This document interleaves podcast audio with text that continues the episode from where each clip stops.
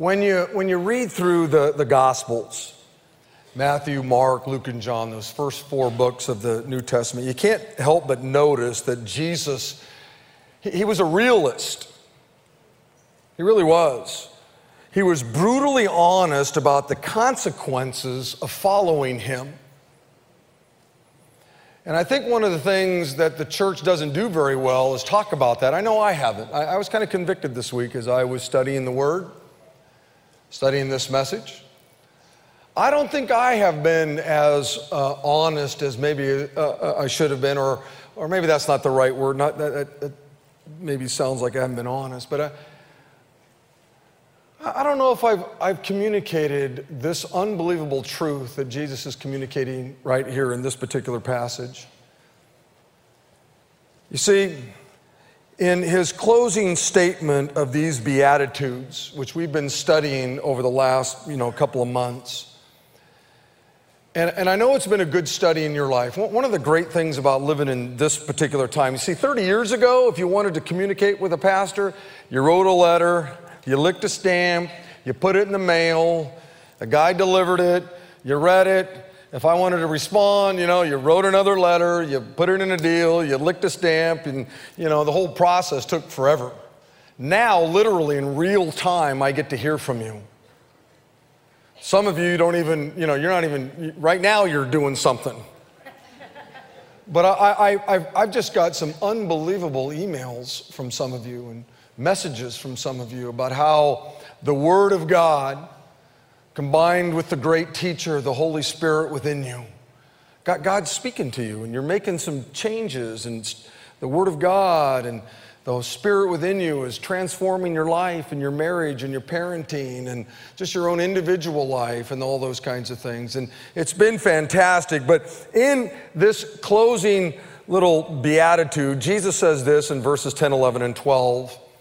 He said, Blessed are those who are persecuted because of righteousness, for theirs is the kingdom of heaven. Blessed are you when people insult you, persecute you, and falsely say all kinds of evil against you because of me.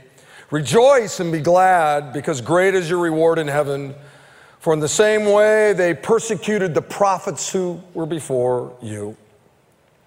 Now, I want you to notice that Jesus gives more space to this last beatitude than he does any of the other beatitudes. And it's the only beatitude um, that's personal.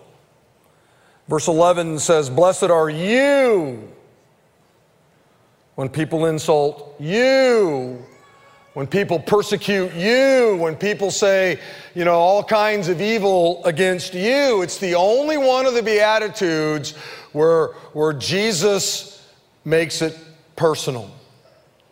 And what I want to do here in, in, a real short amount of time is this is I want to give you two key thoughts here, okay, right out of the gate. And the first key thought is this is that being harassed for your faith is to be expected. It's to be expected. Verse 11 says, Blessed are you when people insult you. Jesus doesn't say if you're persecuted or, or if you're insulted, he said when you're persecuted. See, here's the deal. If you live out the Beatitudes, buckle your seatbelt. There will be persecution. When you recognize that you're poor in spirit, that you're bankrupt before God, and you cry out to Him and He comes into your life, and you begin to mourn over your sin and grieve over your sin, you're broken over what your sin did to your life and the lives of those around you, and most importantly, what you know your sin did to Jesus. He had to come and die on a cross, and you mourn over that and you live humbly before the Lord, you live a meek life, and then you are, uh, you hunger and thirst after righteousness, you hunger and thirst after the Word of God and living right now that God made you right. When you begin to live out the Beatitudes, this is where it ends up. Jesus says, Blessed are you when you're persecuted when you're insulted. It's the natural place that you have to get if you're living out the Beatitudes that come be, before it. You know, um, I was just kind of thinking about this. As the world gets, um, or America gets more and more secular, and it is, we're, finding that there's just more and more persecution against Christians here in America, aren't I mean, don't you experience that? Don't you sense that? Don't you feel it? There's just a, a hostility towards those that are true believers.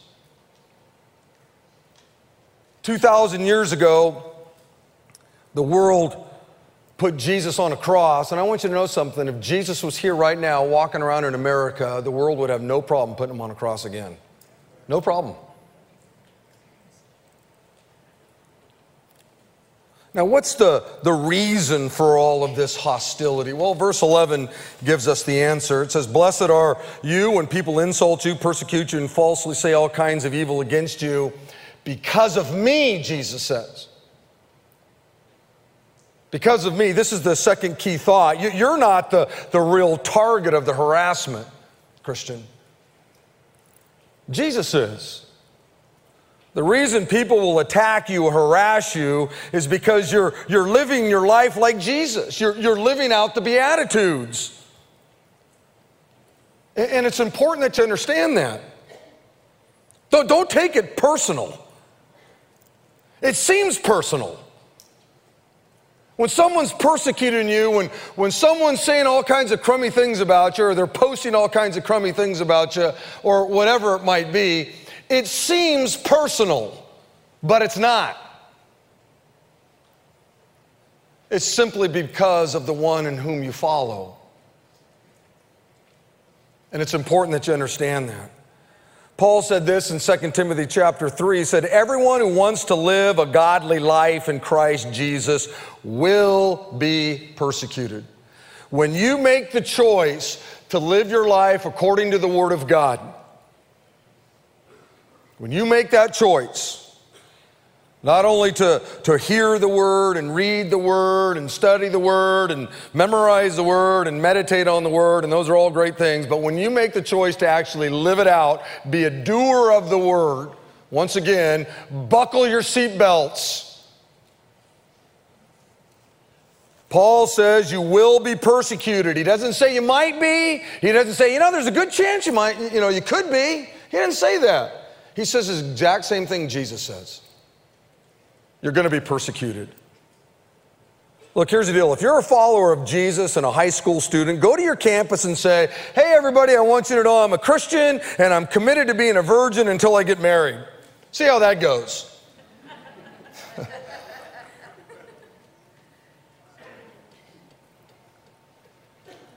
or if you're a, um, a Christian and you're a businessman or a, you own a business or you work at a business or whatever, and you say, you know what, I'm not going to participate in, in that activity because it's unethical. I, am trying to please the Lord. Just see what's said about, around the water cooler about you. It's going to happen. The world can't stand anybody who's different. There's an old saying that goes like this you know, misery loves company. And when you choose to live differently than the world, when you choose to say, you know what, I'm going to let the Beatitudes, and that's what we've been studying. It could be the whole Word of God, but the Beatitudes. Uh, I've given my life to Christ. I'm broken. I'm humbled over sin. I'm living my life humbly before the Lord. I, I'm hungering and thirsting after righteousness. You choose to live that way. Let me just tell you something. The world doesn't like it. The world doesn't like it one, one bit. Now, some of you might be thinking to yourself, you know what, Pastor, that, this is really great and all that, but I don't really need this mes- message. No, no, nobody ever really hassles me about living for, for Christ. And I want you to know that if that's true about you, that nobody hassles you about your faith, that tells you something about you, and it's not necessarily good. It tells you that you're no different than anybody else. It tells you that you're doing a really good job of fitting into the world. If you're not being hassled for your faith, you know what? You're nailing it. You look like everybody else in the office. You look like everybody else on the golf course. You look, you're nailing it. You're just fitting right in, doing pretty good.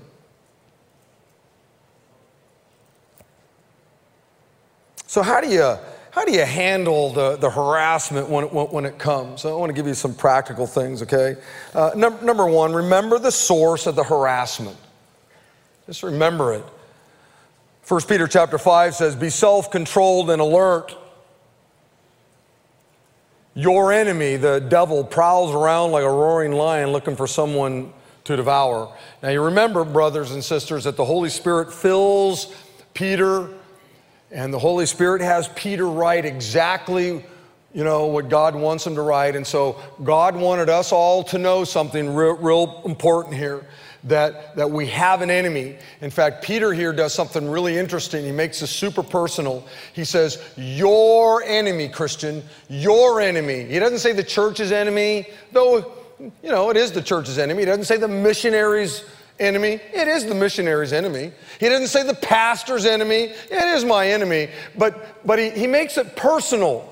You don't have to be a missionary or the pastor of a church or an elder of the church. If you know the Lord, you have an enemy.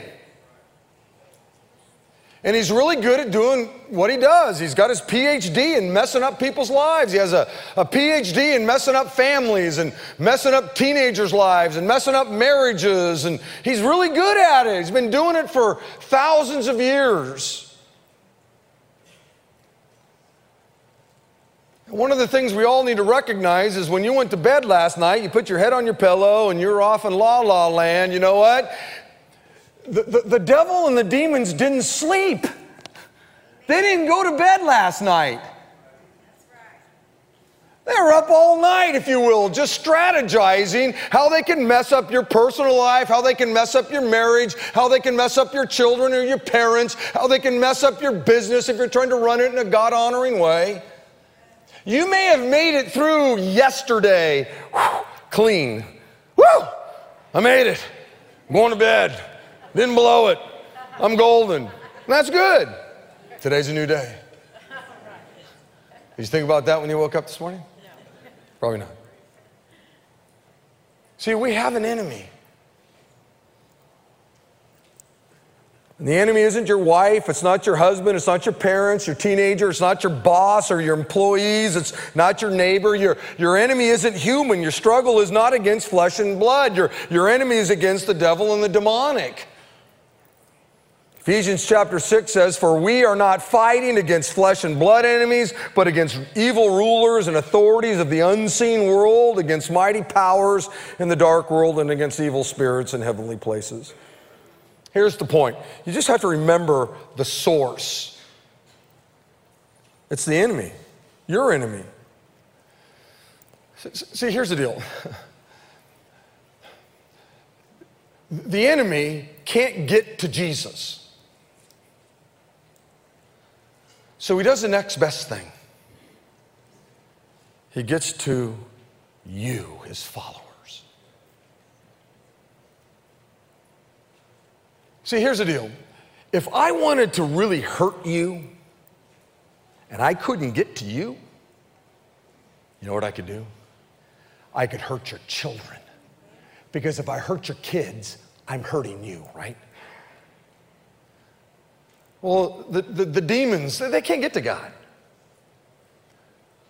So what they do is they go after his kids. Now, the beautiful thing is, is that God has given us His Holy Spirit. We have the power of God within us. He gave us His Word that we might, in junction with the power of God within us, uh, thwart uh, what the enemy wants to do in our lives.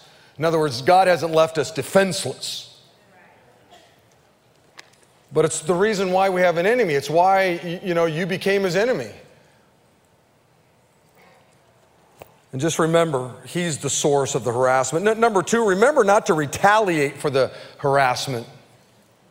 Romans chapter 12 says this. this is really hard.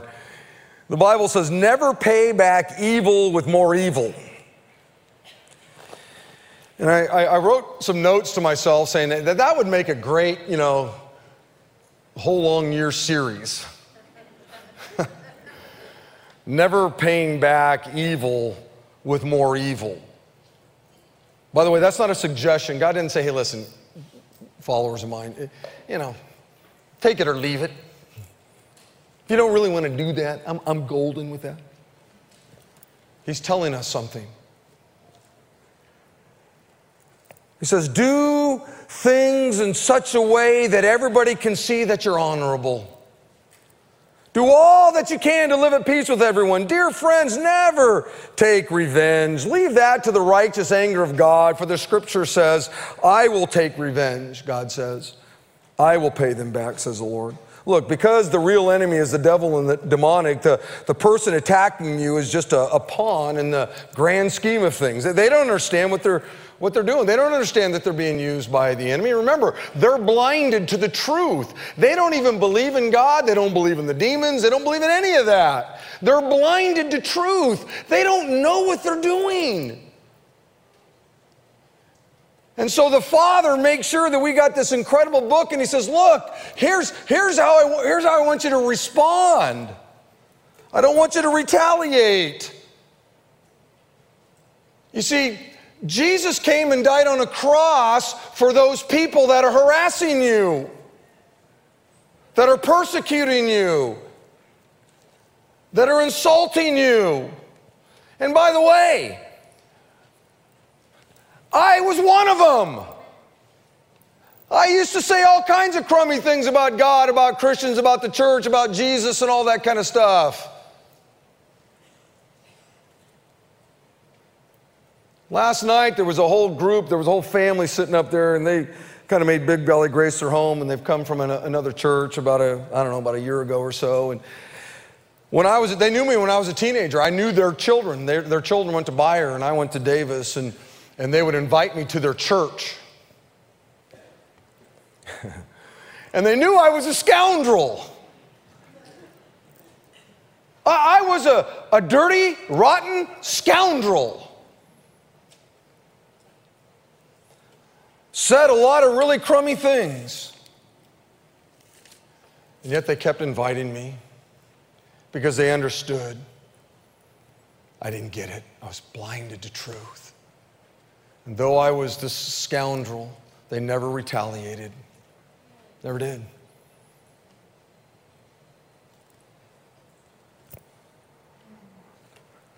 Note number three Remember to respond with love to the harassment, which is exactly what this family did. Romans 12 goes on and says, Don't let evil conquer you, but conquer evil by doing good. You see? and as I read that this week, you know, there were a couple times where I just stopped and just said, Man, God, I'm so sorry. I, I have allowed evil to conquer me at times somebody says something or posts something about me, and I get.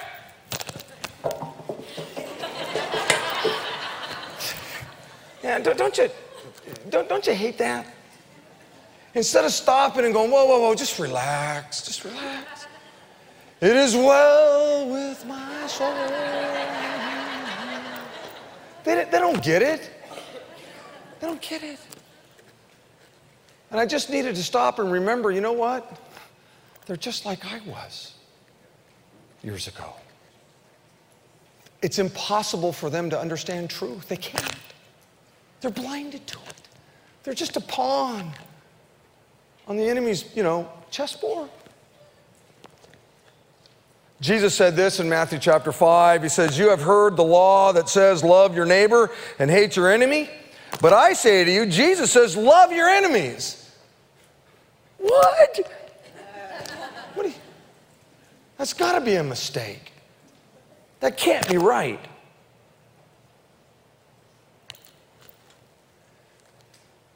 You see, the, the, the, the, journey of faith is a difficult one. God calls us to some difficult things. Jesus says, Love your enemies. Pray for those who persecute you. In that way, you will be acting as true children of your Father in heaven. For he gives his sunlight both to evil and good, and he sends rain on the just and the unjust alike. If, if you love only those who love you, what reward is there for that? Even corrupt tax collectors do that much. If you're only kind to your friends, how are you any different from anybody else? Even pagans do that. but you're to be perfect, even as your Father in heaven is perfect. That's not easy, is it? And I can tell you, I, I can stand here and just say, I, I, I, I, I fumble that one a bunch.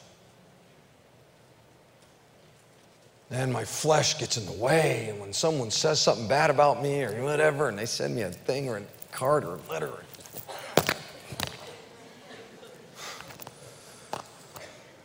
uh, I'll, tell you what I ought to do. I, I need to have our IT guy just take the send button right off of my computer.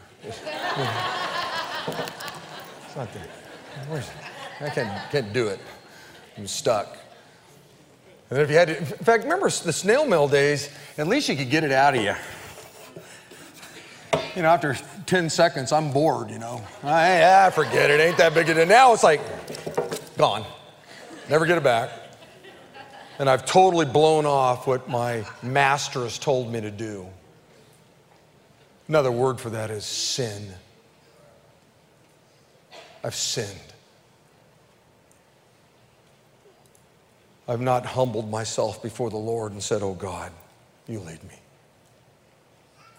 At that moment, I'm, I'm not hungering and thirsting after righteousness. Right there is hungering and thirst. There it is. Rick, hunger and thirst after that right there loving your enemies and praying for them. Yeah, it's an easy gig to love those that love you. That's easy. Anybody can do that. I want you to love people the way I love them. And he says, Hey, look, I, I, I let believers and unbelievers enjoy the wealth of the sun. Believers and unbelievers get rained on. Look, you love people.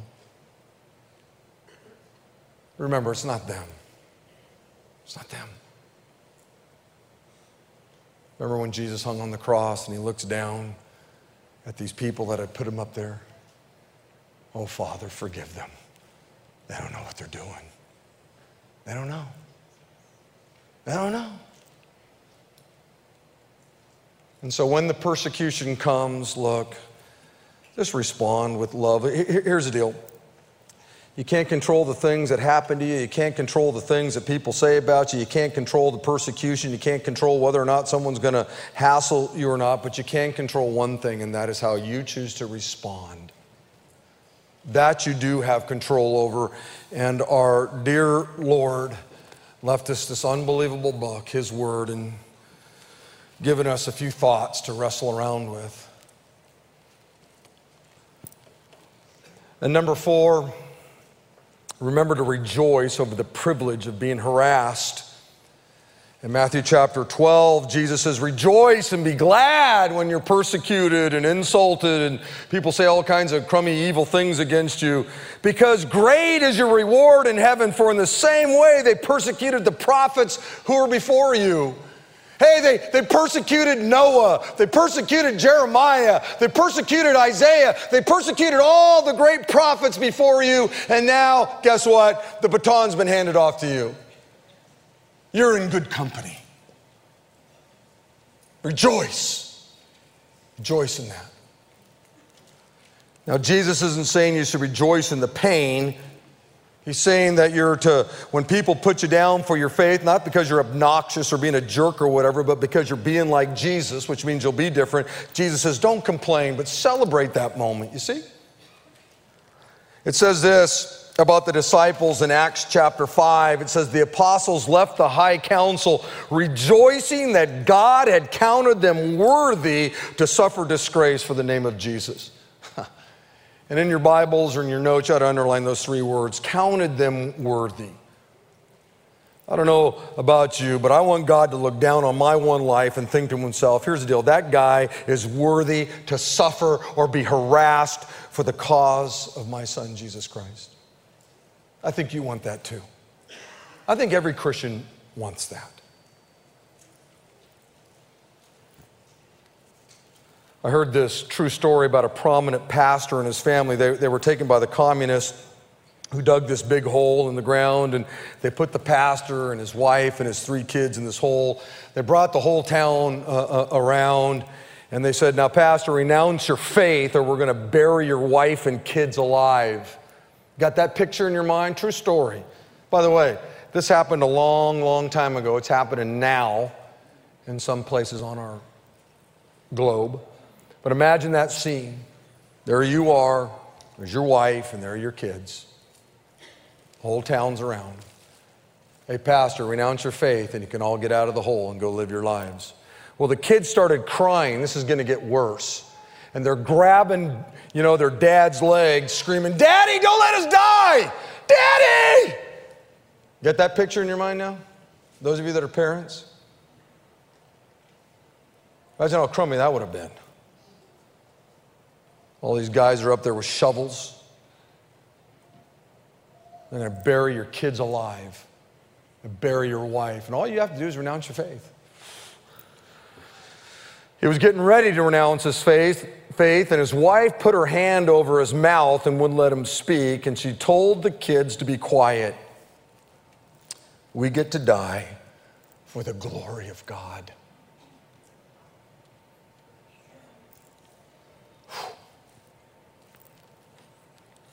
I want you to know this past week I thought a lot about this story.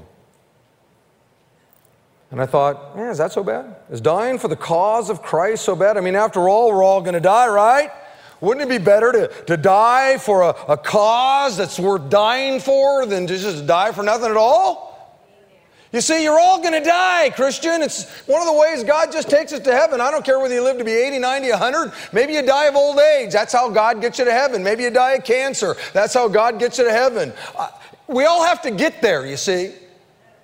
So we're all going to die. Question is, how are you going to die? You going to die for a cause?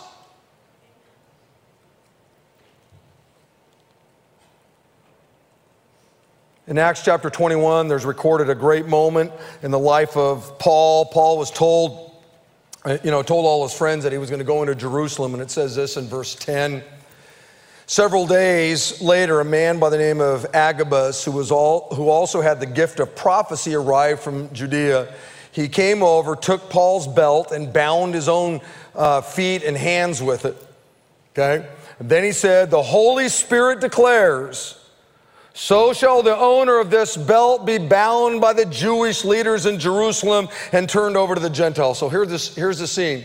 The great apostle Paul shows up at this house or whatever it was, and he's got on his robe or whatever, and he's his tunic, and he's got a, a belt around it. And Agabus, who was a godly man, comes over and takes the, you know, the, the, the belt off, and Agabus ties up his own hands and his own feet, and he says, Hey, listen, Basically, what he was saying is, Paul, if you decide to go into Jerusalem, guess what? They're gonna, they're gonna, you know, bind you up, throw you in prison. They're gonna put handcuffs on you and toss you in the, you know, in, in, in prison. In other words, he's saying, don't go, don't do it. His intentions were right. When we heard this, we and the local believers all begged Paul not to go into Jerusalem. Don't go, Paul. Don't go. But Paul said, Why are, why are y'all weeping? You, are breaking my heart. I am ready not only to be jailed at Jerusalem, but even to die for the sake of the Lord Jesus. wow. Now, as I said, these people meant well, they had good intentions. They were simply trying to protect their friend Paul. But Paul's response to these people was absolutely right on. He basically says, Big deal, I'm going to be thrown into prison. I'm not only willing to be thrown into prison, but I, am willing to die if that be, you know, God's will for my life. Let, let me ask you a question, and this is going to be a little uncomfortable for some of you, okay? What does it take to stop you from living out your, your faith in front of people? What, what does it take to stop you? Laughter? Somebody laughing at you? You're a Christian? Really?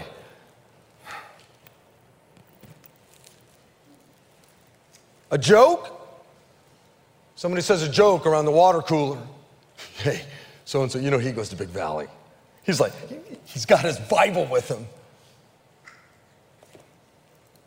Criticism? Not being invited to all the right parties? Somebody in your office thinking you're a weirdo because you read your Bible during your, you know, coffee break or lunch? One popular kid making fun of your participation in the youth group? What does it take? I spoke at a church on Staten Island a number of years ago, and I remember the pastor getting up and saying to his congregation, it had just started to snow. He said, I want to thank you for braving the horrible weather to come to church this morning. And I thought to myself, and he's about ready to introduce me, and I thought to myself, that, that's just an idiotic statement. They braved the weather? That means they actually had to walk from inside their home a toasty 75 degrees. They were going to have to walk from in their home, open the garage door, and walk about four feet into their car. So they had to put on a heavy jacket to get into their car. Ooh, horrible. Think that one through. Then they had to get in their car and they had to wait for however long it took to get their car to a toasty 75 degrees. Those brave souls. And then they opened up the garage and, you know, pulled their car out. And as they were driving, because of the, the snow, their windshield wipers were making all kinds. Man, this is horrible. Man, you brave soul, you. And they had to drive to the church, and then they had to get out of their car in their comfy warm jackets and put on, you know, open up an umbrella and walk 30 or 40 feet till they got inside the church, which was a toasty 75 degrees. That's sacrifice? That's bravery? No, but let me tell you what it is, unfortunately. It's the American Christian. How brave of you to battle the weather. Come to church.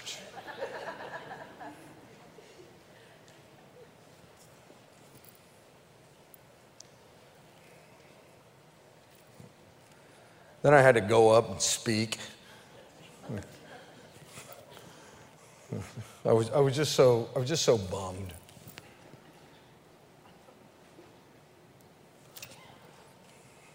I'm not sure what I said when it was all said and done. I, I was never invited back though, so I got the feeling I said something I shouldn't have said. And you know me, I tend to just I tend to shoot from the hip, you know, and whatever, whatever happens, happens, you know, man. I'm, you all love me and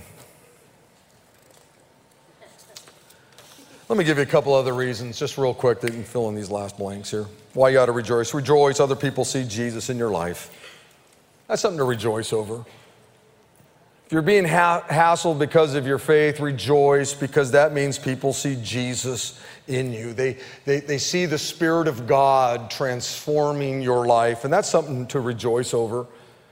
If you're not being hassled for your faith, one of the great questions that you might ask yourself is, What's wrong with me? How come, how come nobody hassles me about my faith? It, can, can people even see that I'm a follower of Christ? That's a, that's a good question to wrestle around with, I think. And number two, rejoice because the harassment's not going to last forever. It's not going to last forever. You know, here's the deal. I don't know how many years you're going to get, you know, 50 years, 60 years, 70 years, 80 years, 90, maybe 100 years, but here's the deal. Compared to the millions and millions and millions of years you're going to spend in eternity, it doesn't matter. There's going to come a moment when we're going to leave this place and we're going to go be with the Lord. Here, here's the deal. I, I, I, remember this commercial years ago. It was on TV and it was by the Peace Corps. And, and, and this was the tagline it doesn't matter how long you live if you're not doing anything with your life. That's pretty good. Doesn't matter how long you live if you're not doing anything with your life. You see, I think we as Americans, we worry way too much about the duration of our life, right? How long we're going to live. And I think God cares way more about the donation of our life. we're worried about how long we're going to live. And God's going, hey, listen, don't worry about that. You don't know how long you get. What, I'm, what I want you to worry about is the donation, what you're doing with the one life that you have. You see, that's what is what God cares about. And you may live to be 100 years old and, and make a great donation to the kingdom and all of that.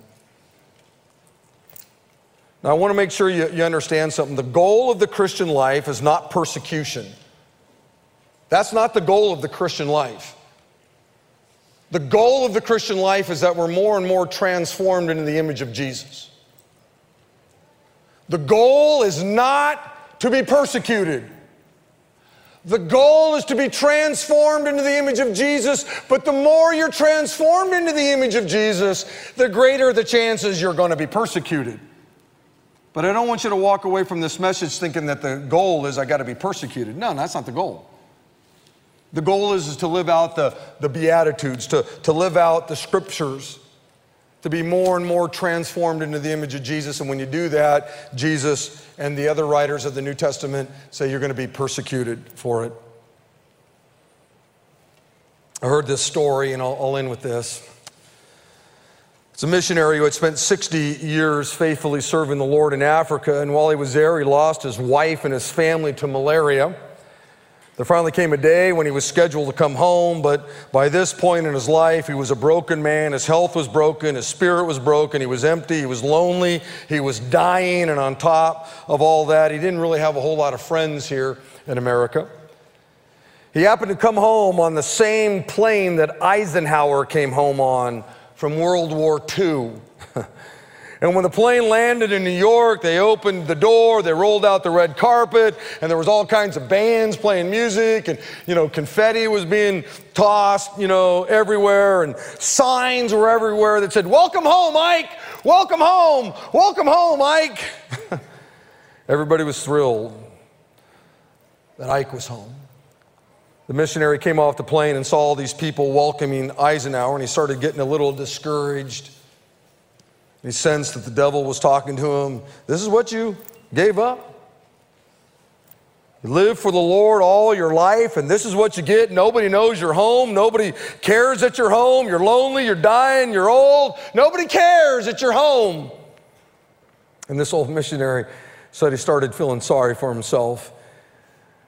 And he sensed that God was tapping him on the shoulder. And God told him, Son, you're not home yet.